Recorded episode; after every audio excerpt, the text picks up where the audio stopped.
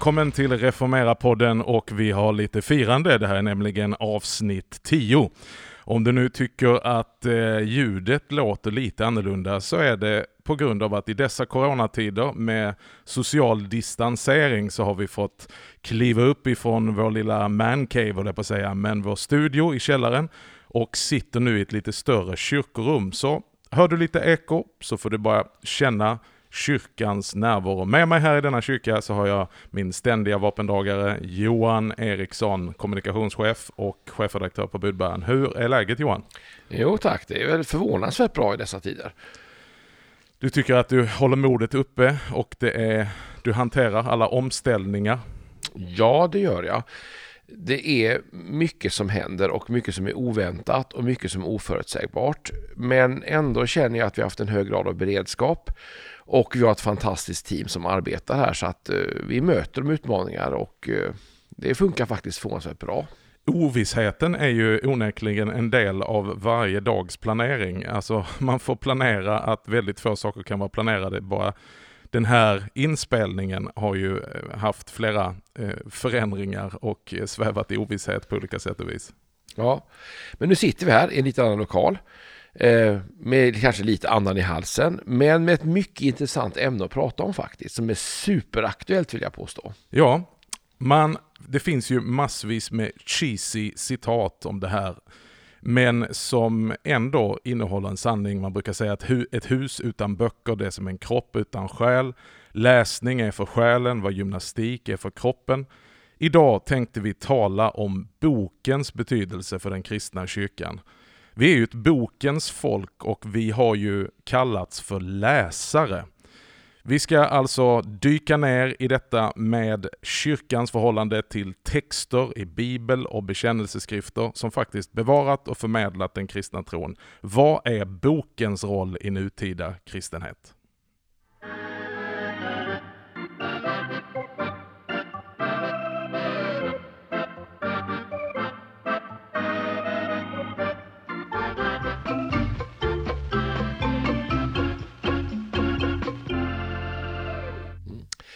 Jag ska börja med att inleda med att säga att jag vill tillägna det här programmet till P.O. Enquist som nyligen gick bort eh, i stor sorg och saknad och en författare som betytt väldigt mycket för Sverige men också har sina rötter i EFS, Evangeliska Fosterlandsstiftelsen. Just det. Berätta lite mer om det Johan, vad, vad, känner du till? Västerbotten? Ja, det här är ju vårt heartland och, och han växte upp eh, på ett sätt som liknar min fars uppväxt väldigt mycket faktiskt. Det är en ganska sträng väckelsekontext, alltså generationen efter väckelsen, när det var kanske väldigt mycket eh, det som han själv beskriver som en ängslig och ganska lagisk religiositet som präglade samhällena, inte minst de mindre samhällena uppe i Norrland. Och någonting som det sen kom en stark uppgörelse med under 60 och framförallt 70-talet och som kanske leder fram till TFS vi har idag som inte har så mycket kvar av den lagiskheten längre. Mm. Men, eh, men, men PO är ett barn av den tiden och det har präglat författarskap men också har hjälpt mig att läsa om att förstå lite grann också hur, hur, hur vi har varit och framförallt vad som händer i andra, tredje generationen i väckelserörelse. Mm. Ska tillägga det att vi spelar alltså in det här programmet eh, precis veckan efter det har blivit känt att P.O. Enquist har gått bort. En författare som eh, genom sitt författarskap har verkligen eh, vad ska man säga Johan, han har berört och skrivit in sig i Sverige och skrivit in kanske även väckelserörelsen av mm. frikyrkan mm. i, i eh, Ja, då blev det ju faktiskt pingströrelsen han skrev om och kanske nämligen sitt största avtryck är ju Levis resa som är en fantastisk roman på många sätt. Och som också ger då ett förvånansvärt positivt och ja, men av kött och blod vill jag säga porträtt av, av, av Levi Petrus. Och på något sätt har bidragit till att nyansera hela bilden av pingströrelsen. Mm. Om, vi, om vi släpper P.O. Enquist och mm. talar om boken och läsandet mm. så kan man ju säga så här att problemet historiskt för kyrkan eh, skulle man kunna säga att det var ju att inte många kunde läsa. Vårt problem idag är att alla kan läsa men ingen orkar eller vill läsa. Är det så? Är det så att längtan efter underhållning har tagit över längtan efter lärande? Ja, det är en intressant fråga. Vi, ser just nu, nu pratar om det dagsaktuella, är att det varit mycket säga shoutouts i pressen här att det går väldigt dåligt för kristna bokhandlar och kristna förlag. Eller eh, förlag överlag och bokhandlar överlag upplever en, en, en, riktig nedgång i coronakrisen. Vilket på ett sätt är ologiskt. Man tänker kanske att det borde vara en tid där man handlade mer böcker och tog mer tid att läsa. Men jag tänker att det är Netflix och HBO och de andra som faktiskt tar över läsandet här. Och jag, jag tror vi ser ett mönster här där människan ofta har inte ens att välja det kortaste avståndet, minsta möjliga motståndets lag. Och då kan jag tänka att läsandet, i alla fall initialt, tar stryk av andra former av konsumtion av media. Om du som har stor erfarenhet Johan skulle göra en spaning, du har ju under många år sysslat med eh, förlagsverksamhet, böcker, texter på olika sätt och vis, skrivande. Eh, både sekulärt profant men också inom den kristna förlagsverksamheten. Vad gör du för någon spaning de senaste 20-30 åren? Ja, att läsandet egentligen inte minskar men tar sig andra former och kräver lite annan paketering. Ehm, men, men att kanske ändå sättet minska, man kan se kanske det här på med bibelkunskapen. Jag upplever ju att den här bibelsprängdheten som präglade väckelserörelsen av frikyrkan för ett antal år sedan är på väg bort. Och jag, jag märker att man har inte samma bibel, generellt, nu generaliserar jag, men man har inte samma generellt bibeldjup längre idag. Och den här bibelsprängdheten eh, lyser lite med sin frånvaro i många sammanhang. Och det påverkar såklart, samtidigt blir våra referenser till eh, den dagsaktuella kulturen väldigt vanliga. Även för kristna och jag märker att många kristna böcker idag tar väldigt mycket avstamp i populärkulturen. På gott och ont ska jag säga. Mm. Eh, jag märker också att man konsumerar böcker på ett annat sätt. Talboken eller ljudboken har ett enormt uppsving och leder till andra, en förändring av branschen. Men det kanske stora jag ser är att de, de som är populära och kanske duktiga då, om man vill säga det, men framförallt de blir populärare och får mer. Och kan man säga författare idag hamnar du i bokstället på ICA då är det lycka gjord och då har vi ett antal författare i Sverige som säljer mycket stora upplagor. Det känns ju som att de här streamingtjänsterna för ljudböcker har, har i stora, jag har inga siffror på det, kanske du har, har tagit över väldigt mycket av eh, bokkonsumtionen för gemene man. Är det en väg för kristna eh, bokförläggare att gå? Ja, jag tror vi måste finnas där såklart. Det ersätter aldrig den tryckta boken och det gör ju inte heller e-boken. har ju visat sig inte kunna ersätta den tryckta boken på något sätt, men komplettera den tryckta boken. Och jag tänker att hur vi kristna läser böcker, det är en väldig skillnad på underhållningsläsning när man konsumerar en deckare och det går in och det går ut genom andra örat. Men en bok som talar till dig som vill förmedla någonting som börjar lite, kanske du vill stryka under, göra marginalanteckningar, Eh, hänvisningar där boken kanske blir, inte bara Bibeln utan även, även den vanliga boken blir ett arbetsredskap där du lever med boken och du interagerar med boken på ett sätt som gör den till din och där är pappersboken oslagbar. Ja, jag, jag, jag läser ju både och. Jag, jag har eh, ett stort sånt här Kindle-bibliotek eh, på min iPad men det, det, det kan aldrig mäta sig mot de fysiska böckerna. Likadant Bibeln på mobiltelefonen kan aldrig mäta sig och jämföras med den riktiga boken. Alltså för mig måste jag ha den här fysiska beröringen och det är nästan, om jag inte vet på vilken sida så vet jag att ja, men det är på en högersida och det är understruket med, med rött och det var någonstans där, alltså du förhåller dig till böcker som nästan till vänner lite grann. Va? Att ju mer du möter dem, ju mer lär du känna dem och du, du får liksom någon sorts fysiskt förhållande. Men om vi för in det här då på helkyrklighet och kyrkan, är det viktigt för oss? Är det en avgörande fråga att vi blir läsare igen? Ja, vill jag säga, och vi måste fortsätta fostra en läsarkultur. Där tror jag att vi lite för snabbt har abdikerat från boken. Jag tror att vi kristna ibland kommer in i ett kommersiellt praktiskt tänkande där siffror blir det viktigaste och så ser man vikande försäljning och så lägger man ner och så downsizar man och så säljer man av. Och så får man en utarmning som egentligen bygger inte på att behovet har minskat men de kommersiella villkoren har förändrats. Och där tror jag det största misstaget ligger. Jag tror att den kristna bokutgivningen är aldrig ett kommersiellt projekt. Det är alltid ett konfessionellt projekt där vi ser att vi ger ut böcker för att påverka, styra, uppmuntra, leda människor och det, det, vi driver inte kyrkan av kommersiella skäl och jag tror inte vi ska driva bokutgivning här av kommersiella skäl. Och där har du ju kyrkans tradition också. Alla skrifterna som är nedtecknade är ju för att bevara tron, förmedla tron, men också att utmejsla tron i olika satser och meningar som är kärnfyllda så att vi kan sluta oss till en gemensam referensram. Därför så sysslar vi ju eh, i, i allra högsta grad med Bibelns och skriftens texter och utläggningar av de texterna. Men kan du se en skillnad i, i ditt bokutgivande att eh, den här klassiska uppbyggelseboken, utläggningen av Bibelns texter, inte står så högt i kurs längre? Nej, där finns det en tydlig förändring. Jag tror det är en trend som har skett i kristenheten de sista 40 åren. Att man har gått egentligen från bibelundervisning till life coaching, om man ska hårdra det.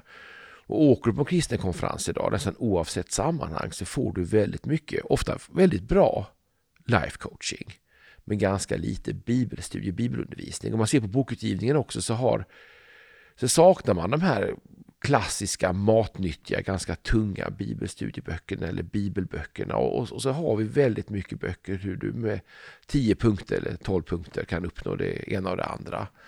Och det här reflekteras ju eh, kanske både i förkunnelse och i eh, vår generations kristna.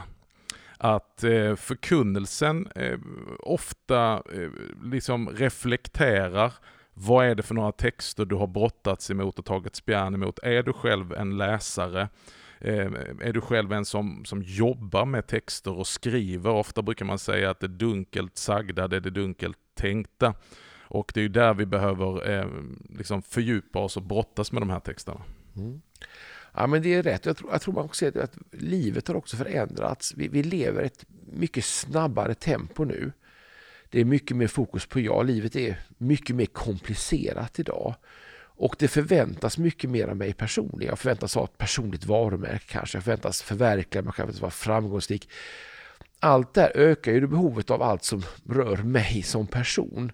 Och den här liksom där jag kanske vänder mig för att bygga en relation med Gud, där jag vill förstå Bibelns ord, jag vill få en, en djup förankring i min själ, i, i Bibelns stora budskap, berättelse, blir kanske lite mindre viktigt. Och den förskjutningen är lite farlig, för den vittnar också om en ytlighet. Vi ska anknyta till det i vår andra del, det här med vikten av att ha en gemensam referensram och den stora berättelsen. Häng på!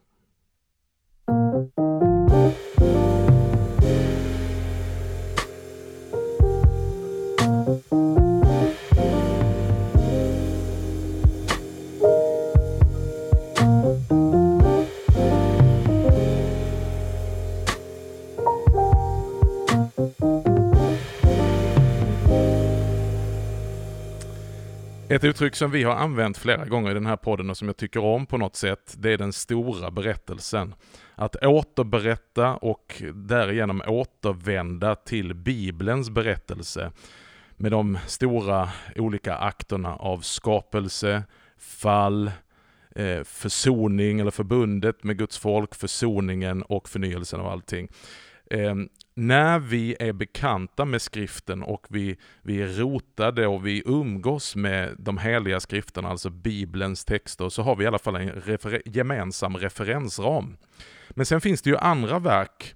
Jag tänker att bara när jag var yngre och eh, började eh, så smått eh, förkunna för 30 år sedan, så kunde man använda referenspunkter när man förkunnade, också allmänmänskliga ute i den sekulära kulturen, eh, Emil eller Pippi Långstrump eller eh, ah, filmer och så vidare. Men inte ens de gemensamma referenspunkterna utifrån den litterära världen finns riktigt idag. Vi utgår alltså från helt olika referensramar när vi eh, talar till folk och det här är ju en förlust i läsandet. Ja, och, och kanske också bygger då på att vi har ett så mycket större utbud av kommersiell media. Men att vi som kristna har abdikerat från rollen att driva det här. Jag, jag tänker med just referensböckerna du pratar om att vi, vi har inte samma förhållande idag. Vi har inte kanske heller den tyngden hos de kristna förlagen längre. Och vi kanske inte heller har de kristna personligheterna. Jag tänker på en sån som Frank Mangs, för de som du minns honom. De skapade en väldigt tyngd i kristenheten i, över alla samfundsgränser egentligen. Eh, och den typen av personligheter ser vi inte i kristenheten idag. Mm. Och det blir också att väldigt många som upplever kanske också förkunnare skriver inte böcker längre heller. Jag tror, backar vi bandet 50-60 år i tiden, vi tar en person som Levi Petrus till exempel, vi nämnde han tidigare här. Med Levis resa, Levi lämnar ju en enorm rik bokskatt efter sig. Som fortfarande läses, uppskattas, men också blir en generationsfråga. För frågar du kanske de pingstvän på 25 år så har han nog med största säkerhet inte läst någonting av Levi Petrus. Om man väl känner till namnet kanske.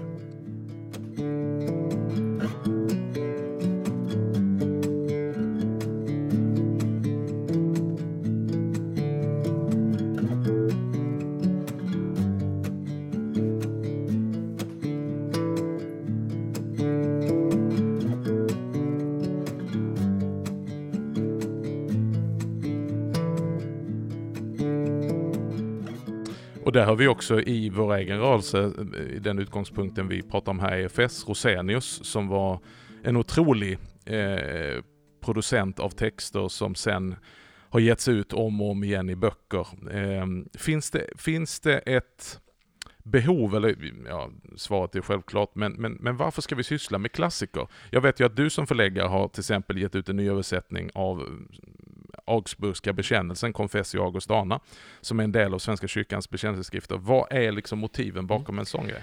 Ja, det är återigen hitta den här gemensamma bekännelsen. Vi får inte tappa bort det här. Och det här finns en, en intressant spaning här, det är att vi har ganska lätt att identifiera kyrkofäderna som kom efter apostlarnas tid. Och det är lätt att hitta dem och de är kyrkofäder. De är lite snurriga ibland. De har en del konstiga idéer om självspäkning och en del kan ha lite antisemitiska inslag. Men vi förstår att de är kyrkofäder, barn av sin tid och de läses och förstås. Problemet kommer när vi kommer fram till reformationen. Luther eh, ser vi på med moderna ögon och har en förväntan att han ska, om en, en medeltida person, ska möta oss idag och i vår kontext och kanske ännu mer med Rosenius då som är en fantastisk förkunnare och skribent men också en produkt av 1800-talet. Där förväntar vi oss en mycket större relevans och den psykologin går att förstå men ställer krav på oss som är förläggare att då kanske också skapa de revideringarna de redaktionella arbetet med att då göra de här personerna relevanta för vår tid så att de fastnar i sin tidsbundna kontext för mycket. Och se på Rosenius då som är vår egen så har vi gett ut honom i, till fördömelse. Han finns i så många revideringar ända fram till 90-talet då vi lite abdikerade från DFS och ELMBV tog över och har fortsatt ge ut våra gamla revideringar. Och då kom man till ett bäst före-datum. Mm. Jag tänker tillbaka på det du sa, du nämnde Levi Petrus och så tog vi upp Rosenius, att Ofta så är de som har varit med och format hela kyrkosammanhang och kyrkosamfund, de leder genom att skriva. Är det möjligt i vår tid att, leva, att leda, ska jag säga, utan att skriva? Ja, det är, vi ser mycket det idag. Men jag tror också att bäst före-datumet på det ledarskapet blir också mycket kortare. Mm. Där du inte har det skrivna ordet med dig. Och eh, det är kanske en utmaning. Samtidigt ska man då ha tiden att skriva livsrytmen var betydligt långsammare för 100 år sedan och även bara 50, 60, till och med 30 år sedan. Men jag tänker, är det inte lite det vi behöver återerövra? För jag märker ju med skillnaden när jag, jag, jag är ju, tycker jag om att skriva, eh, har inte någon jättestor produktion, men skriver regelbundet. Och jag märker att skillnaden bara att förbereda en predikan, alltså det gör någonting med hur jag förbereder mina predikningar. Eh, när man tvingas att själv jobba med texter. Det blir mer eh, grundat, du tvingas att tänka igenom det. Ett ord, det säger du, som nu här vi, rakt ut i äkta och sen är det försvunnet. Men ett ord du skriver ner, det sitter där framför dig. Och eh, du får gå tillbaka, du får läsa om. Alltså, det händer någonting som gör att det blir någon sorts tyngd. Eh, du utmejslar det du vill ha sagt. Eh, och därför så behöver vi återerövra skrivandet och på det sättet också återerövra läsandet. Jag tänker om vi ska vända slutet av det här programmet och säga att hur kan vi lyfta läsandet och bli läsare igen? För vi kan slå fast att det är viktigt eh, för oss att återerövra att vi blir läsare på nytt. Mm. Ja, men jag tror att det har också att göra med ett varför. Alltså vi konstaterar, jag, jag vill ta ett par bilder här. Jag tror att VFS, vi har en, ett uppdrag i kristenheten. Lite grann som jag sagt förut, är att måla mittlinjerna på vägen, att, att måla liksom markeringarna. Vi har ett evangelium förvaltat som är evangelisk Luther så mycket också utgör den reformatoriska mittfåran i kristenheten. Eh, då måste vi också ha, för att få det här strecket rakt så måste du ha blicken i backspegeln också. Jag tror att vi gör med Rosenius nu när vi tar hans sista levnadsårstexter och bearbetar de sista predikningarna, ger ut dem i fyra volymer och ger ut dem i facsimil, i transkribering, men också låter nutida predikanter och präster göra klart dem och klä dem i vår tids språk och vår tids tankar. Skapar ett verk där vi knyter an Rosenius in i vår tid och som ger hans plattform lite vidare till andra. Jag fick ju, hade ju förmånen att få med en av de böckerna och skriva en av de predikningarna och eh, det som fångade mig, det var hur den idén såldes in. Jag pratade med en av personerna bakom det här projektet. Det här är alltså Rosenius-predikningar man har hittat utkast på, men som är lite halvfärdiga. Eh, och som vi då fick möjlighet att eh, skriva Rosenius predikan fast för den här tiden. Och då sa de att, eh, har du sett tv-programmet Så mycket bättre? Det vill säga eh, att du tar en existerande artists eh, låt och så gör du din tolkning på det. Det kan ju vara lite, lite farligt också naturligtvis. Men eh, en, en fräsch tanke för att återaktualisera. Mm. Och knyta an också och se att budskapet kanske är tidlöst. Alltså Rosenius stora buds, själavårdande budskap är lika aktuellt idag som då. Men det behöver kanske kläs i andra former. Men också uppmuntra en ny generation att våga ta det steget. Och då tänker jag att vi måste också våga uppmuntra nya författare. Vi måste våga uppmuntra och ge ledare tid att skriva böcker. Och väldigt mycket tror jag handlar om ett varför. Jag tror att, för att återigen den här mittlinjen kräver sina böcker. Det är väldigt svårt. Vår podd, som du sa, den försvinner ut i etern och kanske går att gräva fram något arkiv om 50 år om ens tekniken är kompatibel då. Men en bok, den ligger där och kan läsas av nästa generation. Den kan revideras i en ny språkdräkt. Den kan bearbetas om som vi gör med Roséns manuskript nu och det har en helt annan livskraft. Och jag tror att lite grann att våga koppla in i det om än att det är slow och det kanske tappar lite momentum och du får inte samma omedelbara effekt så tror jag att dagens ledarskap definitivt behöver en mycket större lutning åt det litterära. Och eh, lite grann leda vägen. Jag tänker att jag saknar det här med att man idag lyfter upp en, eh, som förkunnar en bok, har med den och säger att den här boken, den har varit med och format mig, den här boken har gett mig insikter i detta och jag rekommenderar den här boken. Jag tänker att bokförsäljning och efterfrågan på böcker och läsandet står i korrelation med hur mycket vi faktiskt från talarstolen också lyfter fram olika böcker. Absolut, och, och ta berättelsen. Jag tänker som förläggare då, det är kanske det stora med att vara förläggare, det är att möta de människor som har fått sina liv påverkade eller då rent av förvandlade. Och du själv fattade Magnus. Jag, vi förlade din bok här, Kristi kyrka, för ett par år sedan. Du har sålt ut första upplagan och ska trycka fram en ny här. Men, men jag har mött ett par vänner till mig som har läst den här och nästan läst sönder den. Och då tänker jag att det här var det de behövde läsa just i den tid de var nu. Och de har fått en, en reflektion, en inriktning, en tanke, en bearbetning eh, som manifesteras i en väldigt sliten bok såklart. Men också i en stor tacksamhet. Och jag tror att det är den stora behållning som förläggare att se att oj, det här var något som hände nu. Det här blir bestående. Det här, det här har den här boken fått verka. Någonting viktigt. Så vi behöver slå ett slag för det här att våga ta sig igenom trögheten mitt i allt annat lättillgänglig underhållning. Att våga brottas med texter och våga ge sig på också kanske lite tjockare böcker och låta texten få tala till dig. Jag behandlar ju mitt bibliotek, jag tänker att här har jag alla mina mentorer. Jag har eh, bokhyllan bakom mig där jag sitter och skriver och det känns som att jag har en sky av vittnen som står som supportrar och mentorer bakom mig. Som ännu, alltså de har varit döda länge, många av dem. Men att de finns tillgängliga för mig, deras tankar, deras bestående verk, det talar fortfarande fast de är döda. Sist men inte minst Johan, favoritboken.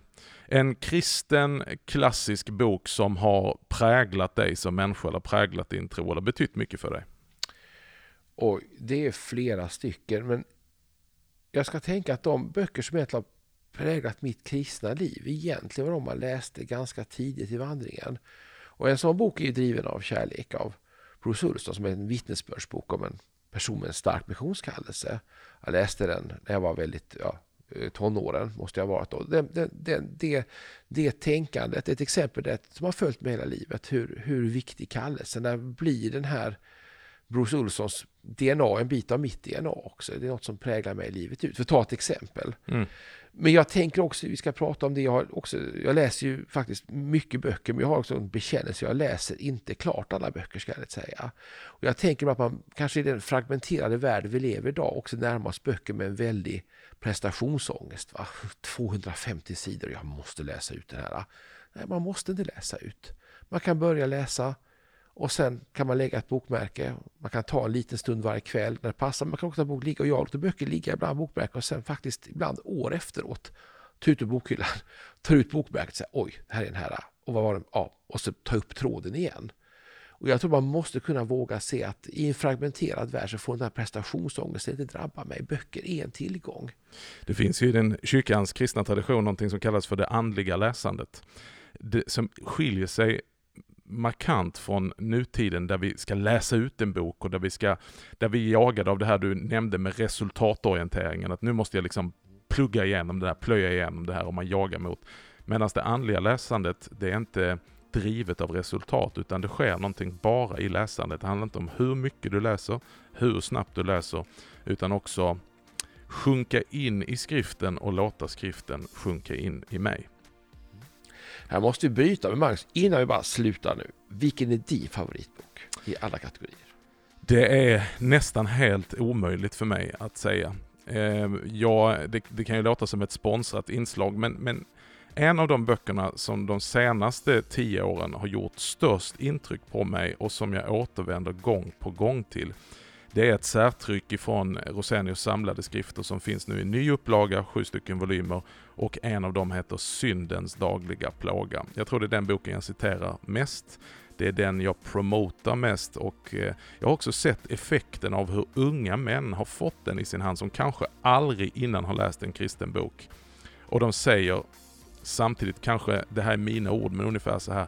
Det var inte bara jag som läste boken, boken läste av mig.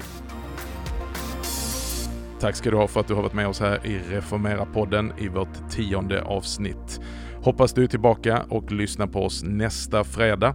Producent var Dan Woodrow och klippare vår eminente Andreas Lundström. Vi finns på alla sociala medier. Du går in och kollar Reformera, re kolon formera. Där finns vi på Twitter, Facebook och Instagram och läs gärna våra artiklar och håll dig uppdaterad på reformera.net, vår hemsida. Tills dess så säger vi Guds rika välsignelse.